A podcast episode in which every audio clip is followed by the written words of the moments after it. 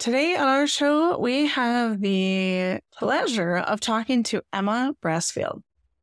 Emma Brassfield is the owner of a business out of the UK called Studio 7T7. Studio 7T7 also has what's called the 7T7 Club. The 7T7 Club is a membership site where you can get different patterns from her every month. In our conversation today, we talked quite a bit about her making journey and how she got to be the mastermind, designer, and business owner behind Studio 7T7. But before she started Studio 7T7, and this is coming directly from her website, you should check it out in her About section, she began creating magical creatures and wonderful characters for film and TV. Her credits include the Batsuit for Batman Begins, mythical creatures for Harry Potter, Chewbacca for Star Wars, The Flash for Justice League, and her most favorite creation, Iggle Piggle for the In Night Garden. All of that became a little bit too much, though, and we talk a lot about what it looks like to be on set. It's quite fascinating. Something I had no experience with whatsoever. So it was fascinating to hear what being on set looked like and felt like. But once Emma had her eldest child, it became really challenging to continue to work for the studios and have a family life. And so that prompted her to begin sewing toys for children and selling them.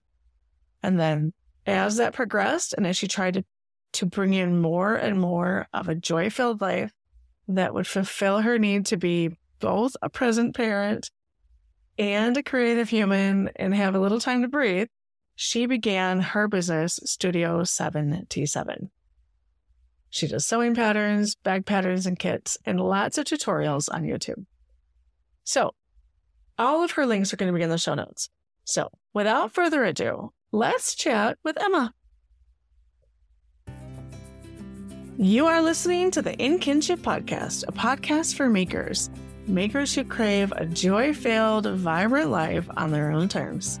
And I am your host, Tina Vandenberg. Let's get started. Today's episode is sponsored by Kinship Handwork. Ah, I get to do that again. Here's why you need to know something. I have just a couple of spots available for the fall retreat on Mackinac Island this October. We're going to sew knit pants, and then we're going to take those pants and we're going to make another version. Different pockets, a different kind of fabric, different kind of cut, different kind of waistband, whatever you're going to want to do. You get to be the designer of those second pair of pants get the fit down, and then we're going to create something from your own dreaming brain.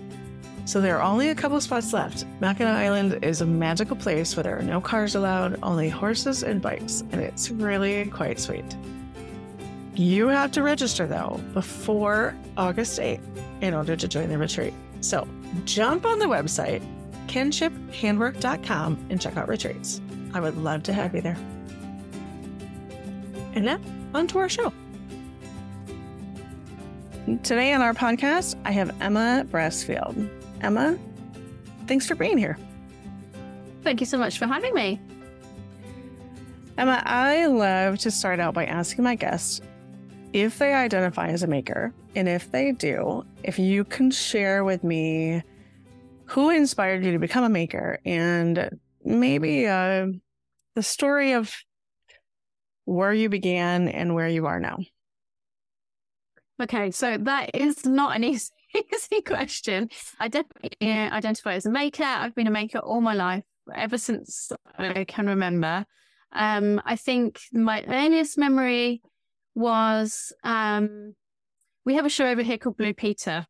I don't know if you have that over there, but it's it's kind of an all round show but um, they also have a segment where they show you how to make something, or they used to when I was a kid. And um, do they have that? In, do you have it in in states? No, not that I'm aware of. It sounds like a weird name now. out loud. Yeah. it's called Blue Peter. Um, and uh, yeah, so they had a part of that show and they showed you how to make something. It was always out of like toilet rolls and sticky tape and all this kind of stuff. So I my earliest memory of making is pretending to be a Blue Peter presenter and, you know, with the camera in front of me and all of that. And I just made stuff out, out of anything I get my hands off around the house. So that's my earliest kind of memories. Um, my earliest memories of sewing, because I am uh, a sewist, is um, being somehow getting my hands on a sewing machine. I must have been about eight or nine. I remember being on my own and just working my way. I must have had a manual or something, um, and just working my way through to make a pillowcase. Very, very straightforward, plain white cotton pillowcase. And I thought it was amazing, but I didn't have any other help. So that's it just kind of ended there. Um, cut to with making and being creative all my life. And then I um, was an exchange student in the States in Illinois.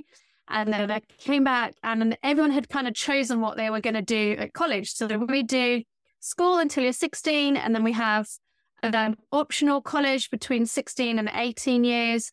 And then we have a university, which I think is what you guys would call college as well, maybe. Yeah. Which is after that, which is when you do the degree.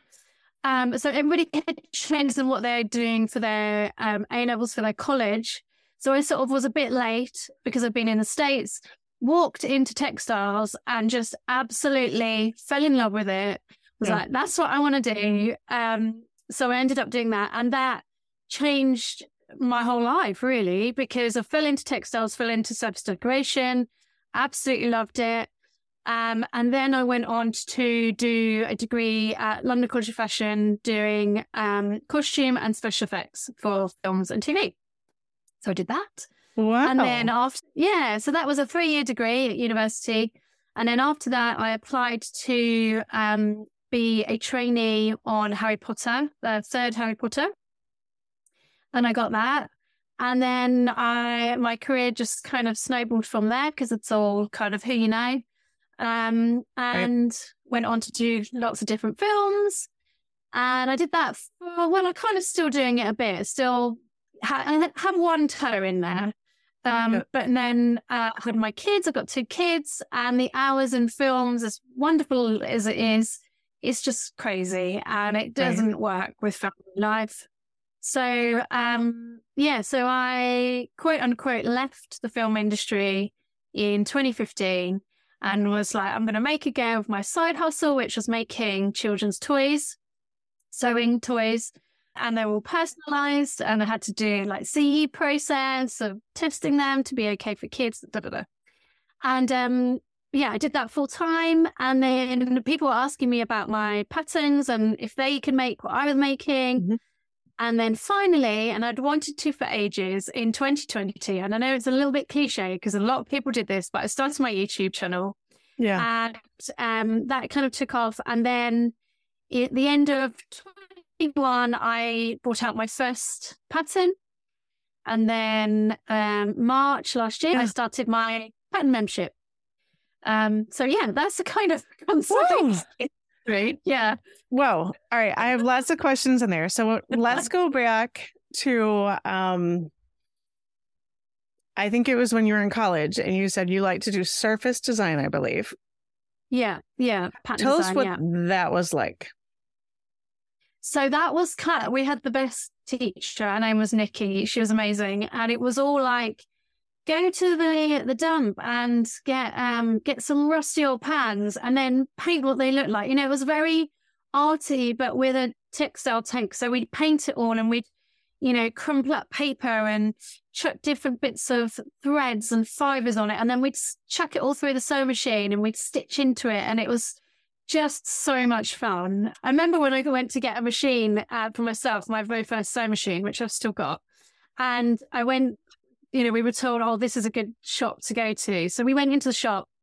Obviously, this is before the internet. And, um, and, uh, yeah, and went into the shop and they were like, oh, yeah, I know that course. You, you need to be like putting metal and stuff through this machine. I think, yeah, no, yeah, give me the strongest machine.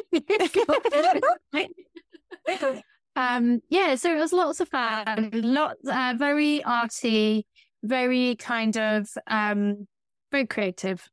Yeah. No, no construction though. There was no, we didn't make any clothes. I, I did for my final piece, but only because I wanted to make the surface turn into a thing.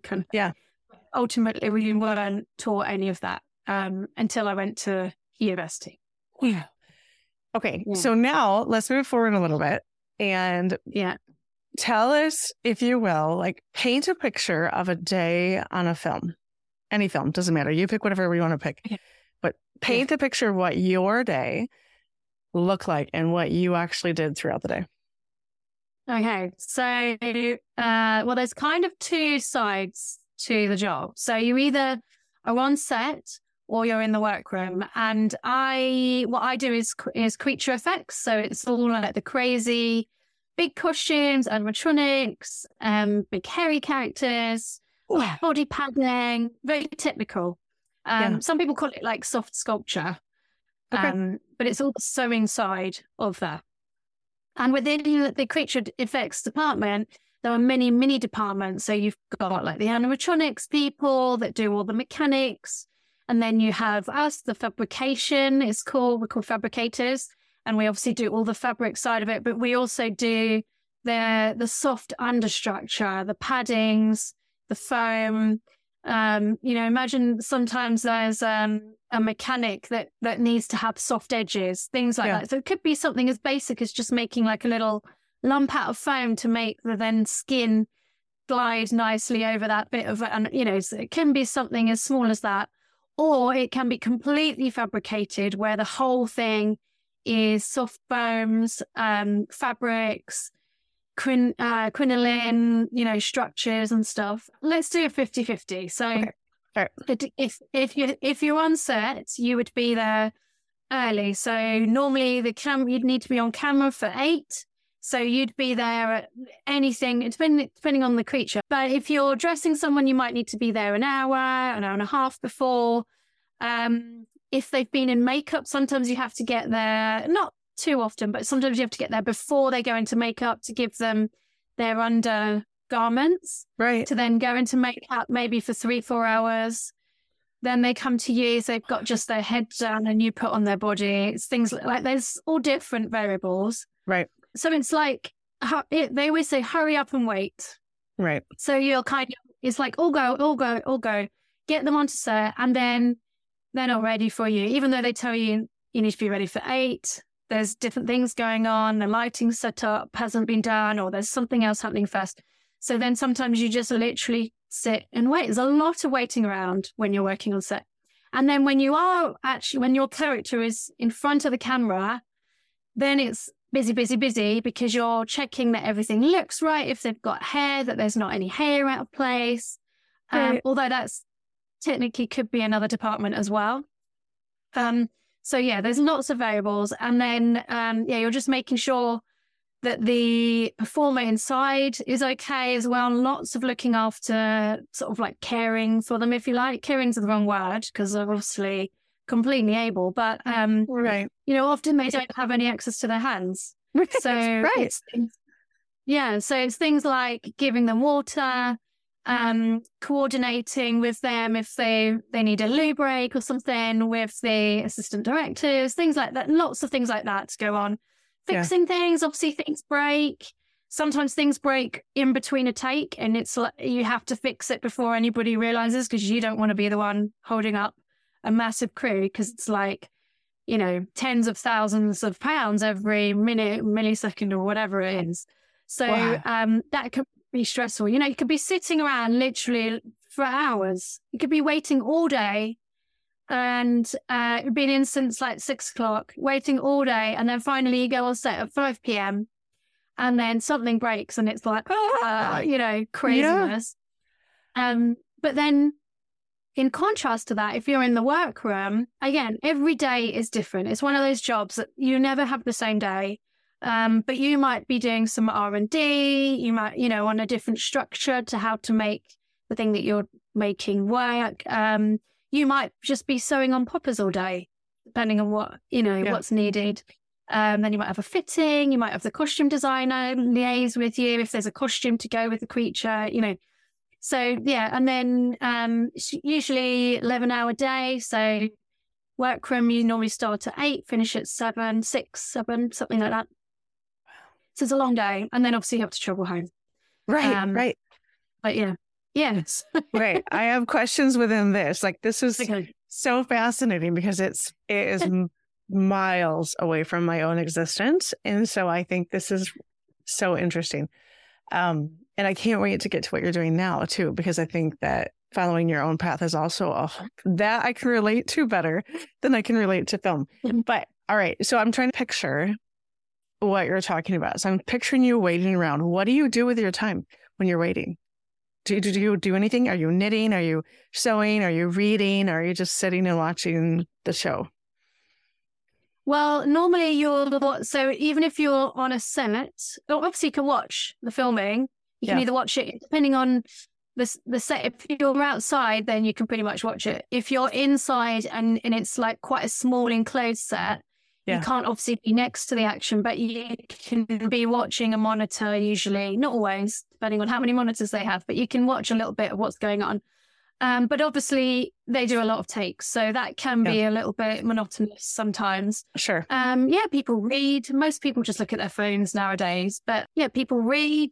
You do see people doing yeah knitting or just chatting really. Um, yeah. Going to craft services, which is like uh, free Starbucks. Yeah. yeah, every plant, which is little. Right. Um, or you know, or doing repairs. There might be repairs to be done. There might be ongoing. You know, sometimes you're on set in between being in the workroom, so you might take some stuff from the workroom onto set in case you're standing by. Yeah. And I would imagine, and I could be completely wrong on this because, again, this is a world that I know nothing about. I would imagine that a lot of the work that that you just described gets replaced by computer generated imagery. Is that true or not? Not always. It depends what it is. And it depends on the director and their vision. Yeah. And their kind of relationship with CGI. Um, yeah. I mean, some things I've done, absolutely. So uh, the first Harry Potter that I did was uh, Harry Potter and the Prisoner of Azkaban. And there's a werewolf in that, as you probably know if you've seen it. Yeah. And it we spent months and months making a real werewolf with um, three guys in their hours and hours, weeks, not hours, weeks and months of training. Yeah. And the mechanics made these amazing stilts that made them look like they had these dog legs and very clever. Um, and the actual film, it's completely CG. It's amazing. If you go on the tour in London, you can see the original suit uh, for him. But yeah, it's all CG in the film. So yeah, it just depends. Wow. that you is amazing.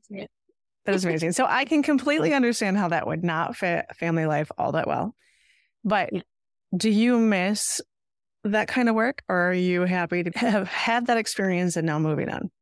Yeah, I'm happy to have had that experience and moving on. And I'm sure I will dip my toe in every now and then. I mean, most people know that I've kind of quote unquote quit the industry. Yeah. And I know that I'm super busy doing this, so they don't ask. Um, but I didn't really enjoy it. The people were really lovely. I made some really lovely friends.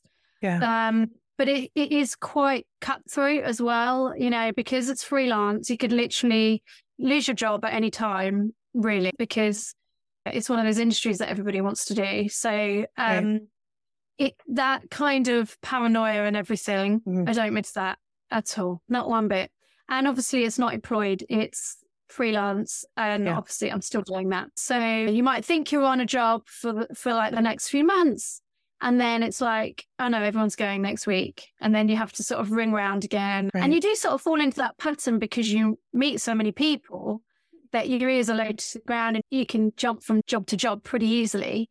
Right. Um, but it can be stressful, especially in the early years. It was quite, it was quite stressful. Um, but yeah. I can imagine. So there are two things that came to mind for me. So one is that my dad built houses as a carpenter when he was in his working years, right? And so every time we would drive anywhere, if there was a house that he had built, we'd have to stop and we'd have to look at the house, right? And he'd have to have a story about the house. And so I wonder if when you watch a film, if you're like, pause the film, I did this werewolf right there. See this? Like, does that happen to you? Yeah. It should. Yeah, it should happen. Part of your life, you know, yeah. and especially um Harry Potter that first Harry Potter. I mean, that was my first big film. Yeah. Everything was super exciting. Um, you know, we went through and also Harry Potter because it stayed in that one place for like yeah. 10 years. Right. And so they had all the sets there. Um, so, you know, you'd literally walk around through the sets to your lunch um, to the lunch hall, you know, so you just want to, oh, there's this new set being built. Oh, that's cool. That's yeah. whatever, you know, great hall or whatever. And you just go and have a little mooch, um, which you can't do as much nowadays because the security is much tighter. Yeah. I have a really good friend who 10 years ago left. I would live in Michigan and she left mm-hmm. Michigan to sail the world. So she works on, she's got a captain's license and she works on various um, sailing vessels. I don't have the right terminology, but she works on various sailing vessels and it's kind of gig per gig, right? It's like yeah. she knows she's going to be sailing from the Antarctic to Norway. I don't know if that would ever happen, but you know, as an example. And then she's not sure what she's going to do after that. But like there is a community. So it does end up kind of she can leapfrog through things. But I imagine that same way. And I know that after 10 years, it's worn thin. She's yeah. kind of like, I'm tired of not having a little more stability. And obviously, as a small business owner, like I am, and you are as well, there's also mm-hmm. that insecurity or the uncertainty in there, but it's not, um, it's much more in your own control and not so much in yeah. somebody else's. Yeah, you get to have a say on how your day looks, how your day, I mean, within reason, obviously, certain things you have to do that you just have to kind of, right. you know, get on with it. right. Um, but but yeah, ultimately, you know, if you know if it's starting to go downhill, you know about it, and you can do a certain amount of control to try and steer it back. Yeah. Yeah. So, um, before you tell us about your venture now about sewing children's toys and then the pattern membership, where are you located? I'm in Surrey, which is just uh, south of London. Okay. Kind of southwest of London. So tell us about your shift then to motherhood and to creating toys and the new pattern business that you have now. Yeah. So in 2011, I had my eldest, mm-hmm. and I was still working very much in film when that happened. Um, and I was working on a particularly long hours job. It was on um, Star Wars, and I was on set for like six months. And uh, like I, like I told you, when you're on set as well, you don't get home to. It could be not getting home till ten, and you're absolutely shattered, you know. Right. And um, and so I didn't see her from Monday to Friday for pretty much six months, and that's that was the kind of like okay, this has to change. Yeah. So that's when I quote unquote left. I say quote unquote because I did go back part time. Um, there wasn't really much part time going on before I left, but then lots of people were becoming mums, and our sort of part of the industry changed a little bit, yeah. um, and is a bit more open to it now. So I had her, and uh, I decided I was going to leave the film industry, and at the same time, just pretty much when she was born, I started up that Christmas. I started up my toy making business. Yeah. Um, it started off uh, completely different. I was making her accessories. Uh, quickly realized that that wasn't doing very well, despite everybody loving them. Nobody wanted to buy them, but that's a long story. um, and then realized that people people wanted these things that I was making for my daughter. So that's where Studio 7T7 uh, was born, making these toys for her and her friends and things like that. And so then I built up a business that way. It did really well. And it was, like I say, when I was on Star Wars, that I was like, oh, hang on, the business is doing quite well. Maybe I can, you know, take a big pay cut, but try and make a go of it, try and make it work. Um, and that that's what I did. Um, and it did do really well. But I did did become a bit of a factory. Mm-hmm. And I didn't really want that that's not really why I'm a maker. I don't I don't want to be churning out, you know, 300 of one thing kind of thing. Mm-mm. Um, so it was then I realized, well, I could teach other people. Well, people were asking me as well, and I just thought I could teach other people how to make these things so that they, everybody can make them for their children. So it started off like that, and um, I was getting into the headspace, and there's all this kind of procrastinating, especially with YouTube. I hear this so much from other YouTubers that yeah. say, "Oh yeah, I wanted to start it like three years ago," but you feel like it, you want to do it, but it's like, "Oh no, the tech. I don't know about the tech." Okay, I'll I'll sit on that for a few months, and then it's like, "Oh, what about um, what am I going to do first? Or I'll sit on that for three months. Or what about saying the right thing? You know, what are people going to think? All of that, it all mm. mounts up. And it, for some reason, it takes ages to start. Yeah. So that's what happened. And then when I started YouTube, I realized that one way that I needed to build my channel, uh, because I did want to get monetized, that was as part, part of my plan, mm-hmm. um, was to do free patterns. Yeah. So then my sort of paid patterns got pushed to the side while I built built up the YouTube, it was also in lockdown and everything. So, um, and it was really fun. I absolutely loved it. And uh, I did get monetized in about six months, which was amazing. Um, and then, yeah, now I- I'd like to do more kind of general content for YouTube, but now it's mostly the tutorials to go with my patterns yeah. um, at the moment. So then I brought out my first pattern, like I say, at the end of 2021. And that did really, people tell me it did really well for first pattern. So, uh, you know, it's hard to know, isn't it? But I was really pleased with that. And then I knew I wanted to do some kind of like Patreon membership type thing to go with the YouTube channel. But I didn't want to do Patreon because a lot of people have a little bit of negativity about the Patreon platform. I don't know oh. why. I've certainly got no issues with it. But from yeah. what I was reading about it, um, and I read lots of things about how it can be overwhelming if there's different tiers. And I was trying to sort of find my way. And then I thought, well, one way to offer lots of value was to do a pattern membership where they get a pattern every month. They get the community to go with it. Everybody's selling the same thing. So we can all get excited about the same thing. Yeah. You know, what do you think about these fabrics? Or I'm stuck on this bit. Can anybody help me? You know, or or just general sewing questions um, that they feel that they can ask in a safe, private space. Right. Um. So that that was that was where the 7T7 Club was born. And yeah, it's it's been absolutely brilliant. I'm so so happy that I started it. The community that we're building, they are just the loveliest people, so supportive. Mm. You know, a new member comes in and everyone's like, hi, hi, hi. Um, and you can share anything about your day and that doesn't have to be sewing related. And people will be like, oh, yeah, you know, had this for tea, or has anybody got any recipes? Or here's my grandmother's macaroni cheese recipe, or, you know, right. like, um, so I think most people come for the pattern. They see a pattern because I promote the pattern every month because there's a new pattern every month. And I think most people go, oh yeah, I want that pattern and I want it now because it's exclusive to Cup. You can't get it anywhere else when it comes out. Yeah. So they go, oh yeah. And they join and then they realize that there's this amazing community. Yeah. Um, and then they stay because they make friends, which is which is really, really wonderful. And that's what I'd hoped to have. Um, and there's, you know, there's other perks like you get ad free videos, so you don't have all those adverts like you get normally on YouTube, um, which is great when it's like a, you know, it's a 40 minute tutorial and you want to sew along. Yeah. You haven't got you haven't got that to worry about. Um, there's extra content. We do giveaways and competitions, which I love. Uh, Zoom chats. It's been really lovely, and it's it's a lot of work coming up with a new pattern every month. Mm-hmm. Like um, I've seen some polls and groups, and most designers do like one a quarter, one every other month, that kind of thing. Um, so doing a pattern every month is quite full on.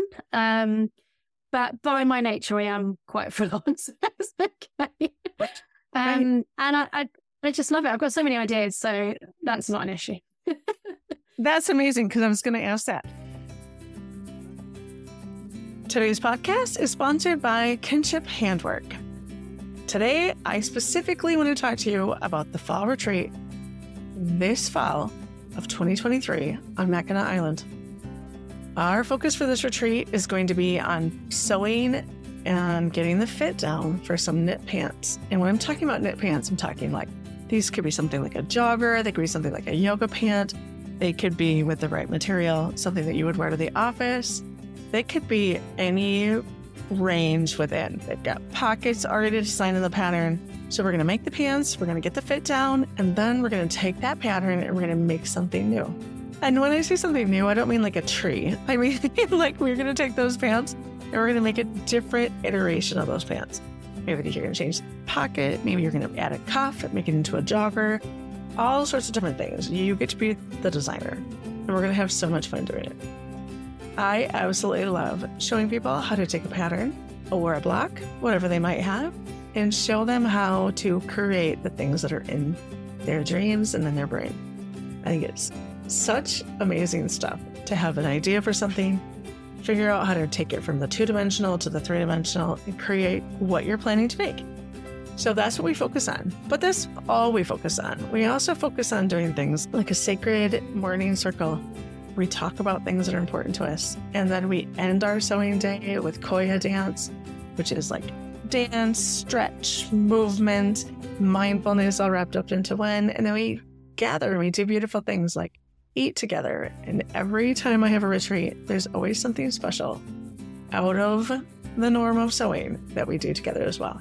So jump on the website, kinshiphandwork.com, and check it out. Click on retreats. I had a membership for a while. I do garment sewing and I teach women how to mm-hmm. how to take garments, fit it to their body, and then hack it into new designs. Right. That's really my forte. And so I did a mm-hmm. membership for about a year and a half, and it was really lovely, and I absolutely adored it.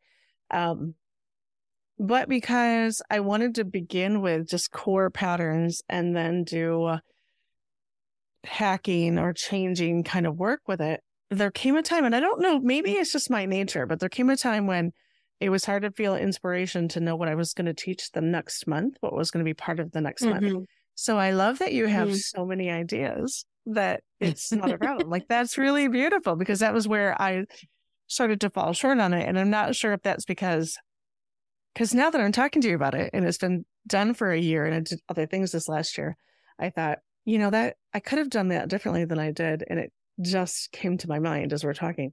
Um, but I want to say, like, I think that's really amazing. And I also love it sounds magical what you talk about as far as your community goes. Is your community based out of um, Facebook or does it have its own community someplace else?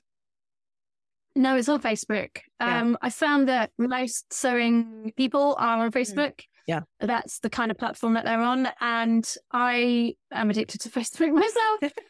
um, right. So um, I know that, you know, it's, it's quite good because it remind, you know, you're on there anyway. So it yeah. reminds people to, to dip back in, say hello, or they see the posts and they help each other. Whereas I feel like if it was on another platform, they may forget to log in yeah. You know, they won't be on it as much. Whereas Facebook is a natural habitat for most people anyway. Yes. Um, so it's quite easy to get used to it. It's not, a, there's no learning curve because they know exactly how it works. Yeah, I can understand that. So in my membership, I used Facebook for a long time. And then in my platform that I use for my courses, I use the chat community function of that. And the engagement is just very different. And I know um, there's something to be said for putting your business where people naturally are anyway. And mm. so then you get yeah. that engagement in a different way. So that's really interesting. Okay. Wow. Yeah. Is that a fun story? I am just in awe. And I I I have this whole new vision for how creatures are made and how how the set is made in film. And I know I I just have like the tiniest knowledge right now, but it just has blown up in my whole experience around it. And I just appreciate that. So when you're not working on your business, when you're not being creative as your career, are there other ways in which you are a maker that you don't do in your career? Yeah, so I I mean I'm always great. I've been a face painter before for like 15 years. I was a face painter. Um, wait, wait, wait. Like, Where would you paint faces? Where? Oh, everywhere. Parties, corporate events, wherever they'd have me. and I loved that. That's really creative. And you could really, you, you were pushed out. I was pushed out of my comfort zone a lot because you'd get kids come up to you going, I want to be a lizard tiger that's that's black and purple or something, and you'd be like, okay, you got it. I can do that. Yeah, got um, it. Yeah, I can do that. Um, yeah, so it was it was really creative. But the reason why I needed to stop that was again, I left the film industry to spend time with my family. Right. And face painting is always at the weekends and evenings, mostly during the day. Yeah. So it was like I've I've left one thing to just push it all to the weekend. Yeah. And you know, and and also a small thing, but we we're a one car family, so there was that. You'd have the car, we'd go away, away, quote unquote, for the whole weekend, at, in dipping in and out of the house. But I'd have the car with me the whole time. So the rest of my husband and my two kids couldn't really do much. Um, and meanwhile, I wasn't spending time with them. Right. So that was an important decision, but it was really hard. And I kind of have the pandemic to thank for that because I don't think, I think I'd still probably be face painting because it is, it's so fun. It's sort of creative. You get to go to these amazing houses and these amazing events and kind of be a fly on the wall a bit. Um, and it and it's fun and it paid well. So it's like mm-hmm. the hours are just shocking. One of the things I like to explore on the podcast is the idea that we have more control over our lives than we think we do. That we have the mm-hmm. ability to add joy and vibrancy to our lives by the way that we choose to live. And I am doing it through the lens of makers because I'm a maker and I like to talk to other makers and I find their stories fascinating. But I also think that makers kind of inherently have this I can do that. Like, you know, oh, I can make that kind of a sense about them. And so I bet you, I get, I'm guessing that that extends to creating the life that they want. So I wonder if you have anything that you would do on a regular basis in your life that brings you joy that isn't directly related to what we already talked about. Yeah, and so I, I am also making my way towards a handmade wardrobe slowly. Yeah. Um, very slowly because I don't, you know, when you have your own business, you don't have that much time. Mm. That's side of it. Um, especially not time on your own. I've just got into English paper piecing as well. Oh. Um, because as part of being a mum, I'm often carting the kids around to different clubs, waiting in the car, waiting on the side mm. of the mm. pool. My eldest daughter does lots of swimming. And the brilliant thing about the swimming pools that she goes to is there's no um, signal. So I can't use the excuse to sit there and do some work, do some promotion, make some Canva templates or whatever, you know, all this stuff that you have to be online for. Yeah. I can't, I physically can't do it. So yeah. um, I found English paper piecing. And and that was actually from Quilt on Brandy from Quilt on Fire, if you know that. Mm-mm. She has a podcast. You should check it. Okay. And um, she happened to be in the UK, and I do a, a tip of the day every Thursday. And uh, we were going to meet up for coffee, and I said, "Oh well, I do my tip of the day then." And then she said, "Well, why don't I help you with your tip of the day, and we can do some uh, EPP?" And I was like, "Amazing!" So she kind of taught me and showed and and showed my um, community some tips and stuff. And that's a free for everyone, that tip of the day over on Facebook. But anyway, I was a bit intrigued. So then when I've had all this time where I can't yeah. use my phone, I can't use the internet, I thought, well, I need a project that's on the go, that's hand sewing or something. So mm-hmm. I found EPP basically. Yeah. So I've just done one project with that. Um, absolutely loved it and definitely want to branch into that more. Yeah. Um, but yeah, as as far as creativity goes, um, that's kind of what I've been doing. And then I love just going for walks in the woods as well, which I don't know if that's creative, but it's good for the good for the mind and soul. Yeah, well, I think it's part of living a vibrant life. You know, like knowing yeah. what it is you need and going for it. Yeah, it's really beautiful. Emma, this conversation has been so much fun. I'm fascinated with your story and I have one more question for you. And then after that, I wonder if you can tell my listeners where they can find your YouTube channel and how mm-hmm. they can find you online um, as well. So, but before we do that, I have a question that I ask everybody that I talk to on my podcast. And I wonder if you could share what you wish people knew deeper in their hearts that you think they might not know. I wish that everybody knew that everybody is creative I think, I really think it's like sport that everybody has a sport. Yeah. It's just whether you want to find it and if you're able to find it. So creativity is the same thing. I haven't found my sport yet, by the way. Walking in the woods is a sport. yeah, maybe. that can sewing sewing can be my sport. Um, but yeah, I, you know, some people would be great at, at, the written word. Some people would be great at drama, singing. You know, it doesn't have to be that kind of stereotype uh, creativity. You know, it doesn't have to be making things. Yeah. But I do believe that everybody is creative. I think we as humans are inherently creative. And um, I feel sad that some people never find that. And I, I wish that people would keep trying different things. If they see, you know, a local workshop and they think, oh, pottery, yeah, that might be my jam, and just try it. It doesn't, you've got nothing to lose. Yeah, so what? You might make a blob of clay. Don't have to tell anyone about it.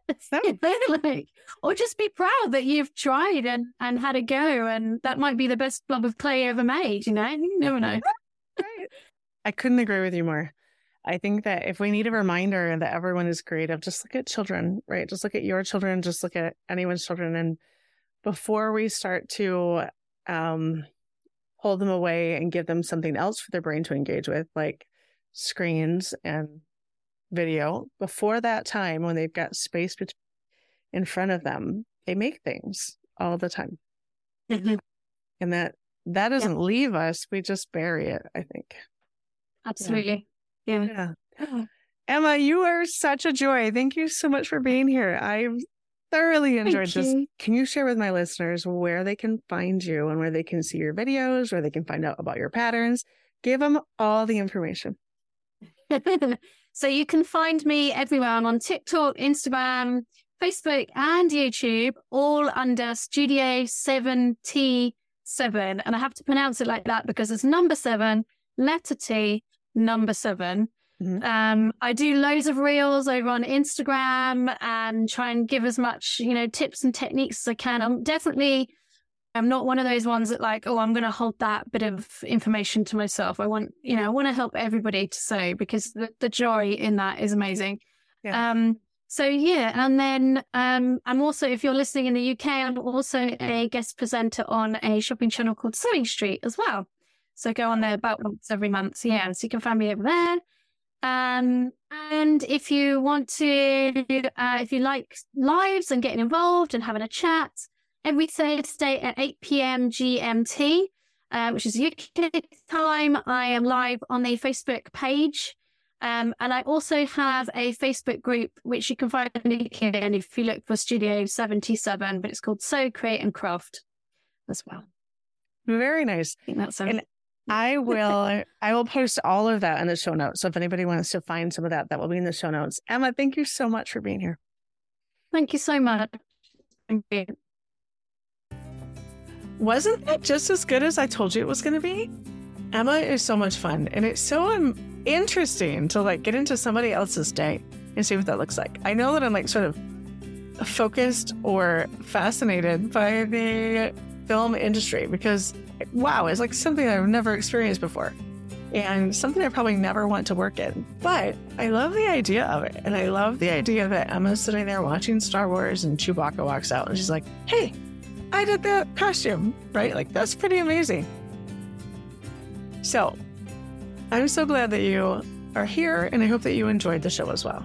Jump on the website and sign up for my newsletter. You'll not only get email reminders when I have a new podcast, but you'll also get the newsletters that I send on the weeks that I don't have a podcast. KinshipHandwork.com. And finally, a word from our sponsor.